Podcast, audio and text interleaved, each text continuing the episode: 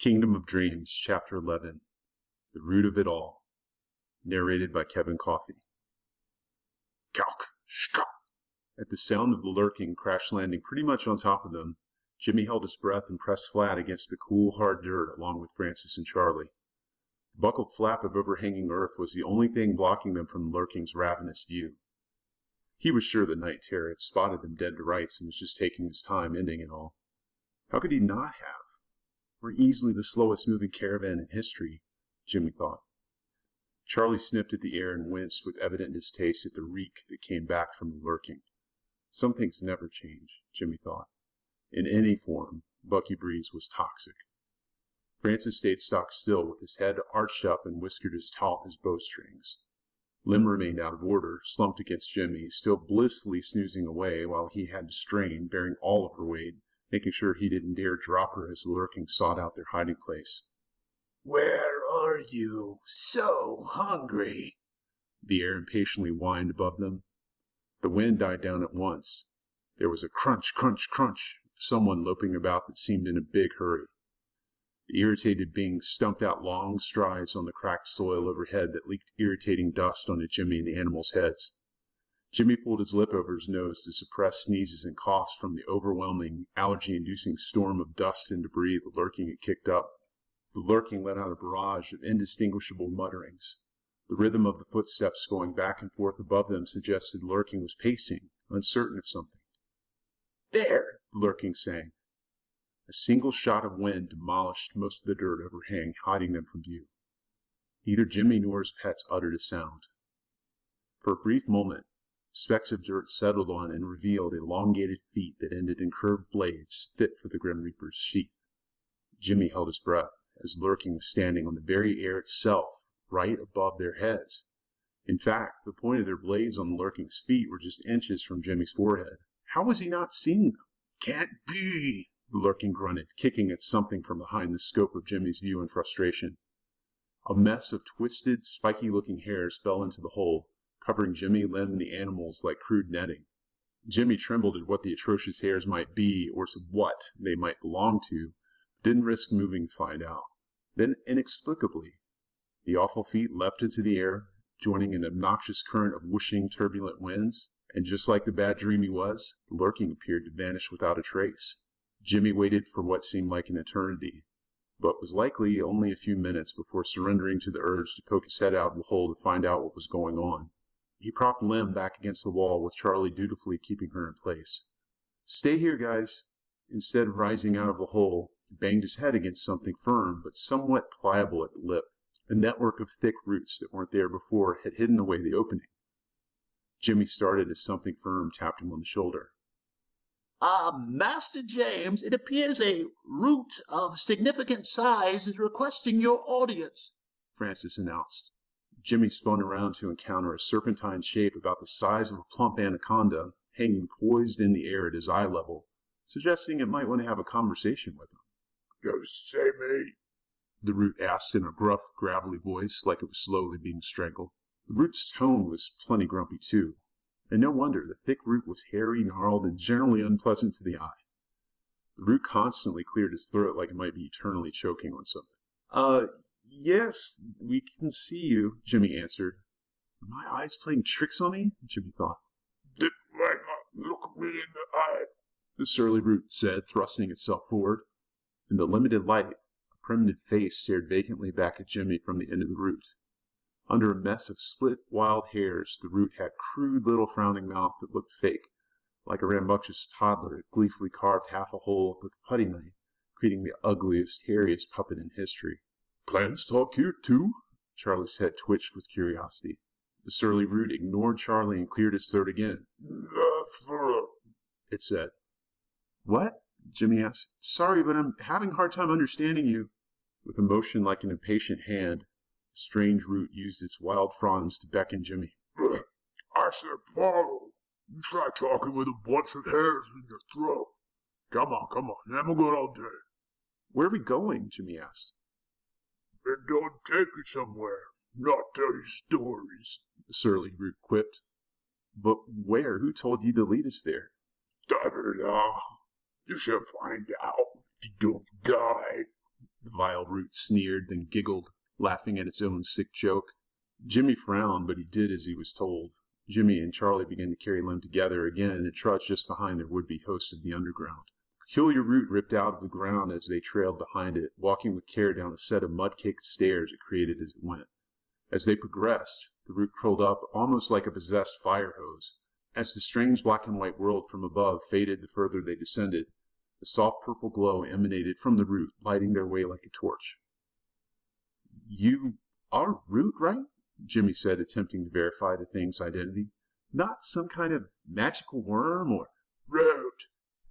The root cut him off, not bothering to offer any explanation. A root to what?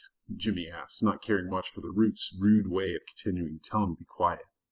Magic bush? Uh, the tangled shoot sighed, and the root abruptly stopped their descent on the unusually steep stairs, and Jimmy stumbled, almost tripping head over heels and losing limb into oblivion. The root waved its barbed wire looking end and shoved its unpleasant, minuscule mouth in Jimmy's face. Bone there. Extra spicy. Root reprimanded Jimmy, assaulting the top of his head by slapping him with his tangled shoots. Jimmy covered himself as mini avalanche of dirt rolled off of him before almost getting into his mouth. The offensive Root gave an evil giggle again.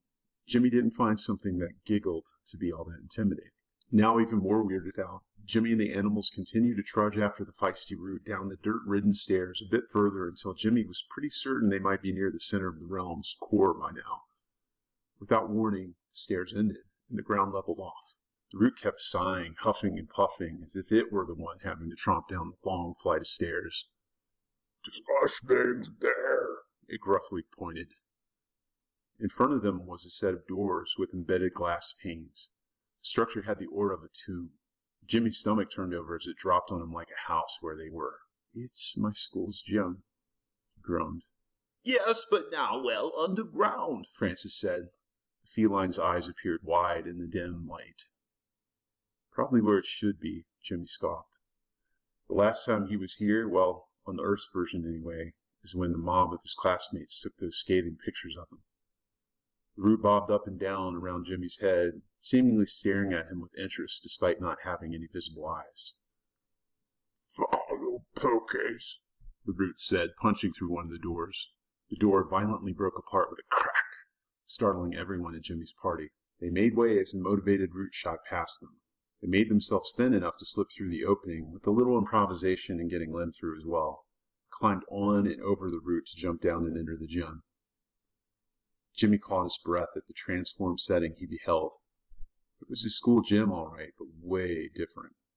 Weeds grew wild with abandon through yawning cracks in the shiny gym floor. There was an ugly, supersized nest for something Jimmy hoped didn't return anytime soon, built up and overtaking one of the basketball hoops. One set of bleachers was normal, while the other set of bleachers on the opposite side of the gym was nothing more than a mound of dirt. And the ceiling was a puzzle of heaps of more dirt and more roots. Meanwhile, Jimmy traced their route as it ran through the besieged gymnasium floor, disappearing into the controversial boys' locker room on the far side of the gym. Jimmy had a hard time even looking in that direction. Who are you? Jimmy said, ditching any attempt at manners. One of many gods. You want to say Meird? Follow us to source. Meird?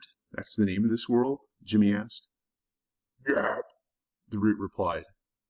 Meird like weird? Jimmy said. Talk about a strange sounding name. Yep. Meird. Kingdom of Dreams. You are saved, John. The root began to choke, either because it was disturbed by the thought of Jimmy being its realm's liberator, or one too many sinewy fibers caused gag reflex. Jimmy checked on Lem and propped her against the thicker portion of the root leading toward the locker room. Why me? Why, why can't we just go back home? the root choked again. Follow roots. But which route do I follow? Jimmy asked the root. There was a tangled collage of roots all over the floor. The root suddenly surprised Jimmy, wrapping around his waist tight as a python, and raised him far, far up in the air, just below the tangled ceiling. The root was slimy, but possessed incredible grip strength. No chance of any machete hacking through this sucker, Jimmy thought. Starting to buzz with fear, Jimmy examined the gym floor and forgot about all his worries. Occupying the entire breadth of the parquet planks, The intertwined roots composed a mind-blowing map that Jimmy supposed was mirrored. The criss-crossing roots all stemmed from a dark, blotted shape in the middle of the map, too shadowy to make out. Listen up, air breathers. Lives depend on it. The root chortled again. Jimmy gritted his teeth, not at all a fan of this punky plant. You need source. First must prove yourself worthy of meeting with source before source say worthy of saving Ralph. Got it? Uh, sort of, Jimmy answered. We just follow roots to this source? Yep. The root lowered Jimmy to the ground and released its powerful grip. Jimmy was speechless. He wasn't even really sure he was here, wherever here was. What do we need to do first? Jimmy asked. The root pointed with its earthen tentacle to the dreaded locker room doors. First, bring source leaf. A leaf? Jimmy repeated. Worms and ears leaf. I'm so sorry to interject, but what does this foliage look like? Is it from an oak, elm, a maple, perhaps? Francis interjected. Ha! snapped the root. Oh dear, not terribly very helpful fellow, is he? Francis said. Uh, so after that, we follow your route and just keep going? Jimmy asked.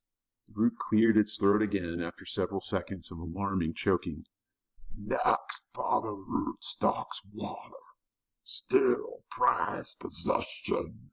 Take to source. The root flapped and shook. Jimmy guessed it was the root's version of mock clapping. But I... No going back where you came. The root paused, hovering just over the open space leading down into the black. Good luck. The root laughed and dove down, tunneling and blasting open more panels on the parquet gym floor like a renegade gopher. Well, that plant chap was quite unpleasant. Francis said, peering down through the hole as the dust settled. No proper manners of any sort. Didn't even bother to offer us tea. Well, at least we have a semblance of directions, if anyone understood that, Jimmy said. What do you think these roots lead to? Charley asked. The cat smoothed his whiskers as if in deep thought. I would surmise a grand oak tree or a very large, likely carnivorous plant. Regardless, I sense danger and treachery. Jimmy nodded. Me too. Now we're all in. Jimmy checked Lem's breathing and pulse, which had become an unfortunate habit since he accidentally cursed her. Was it him, or was she starting to gulp for extra breaths, like a beached fish? He shook off the guilt. No time for that. Time to save Meird, Jimmy thought.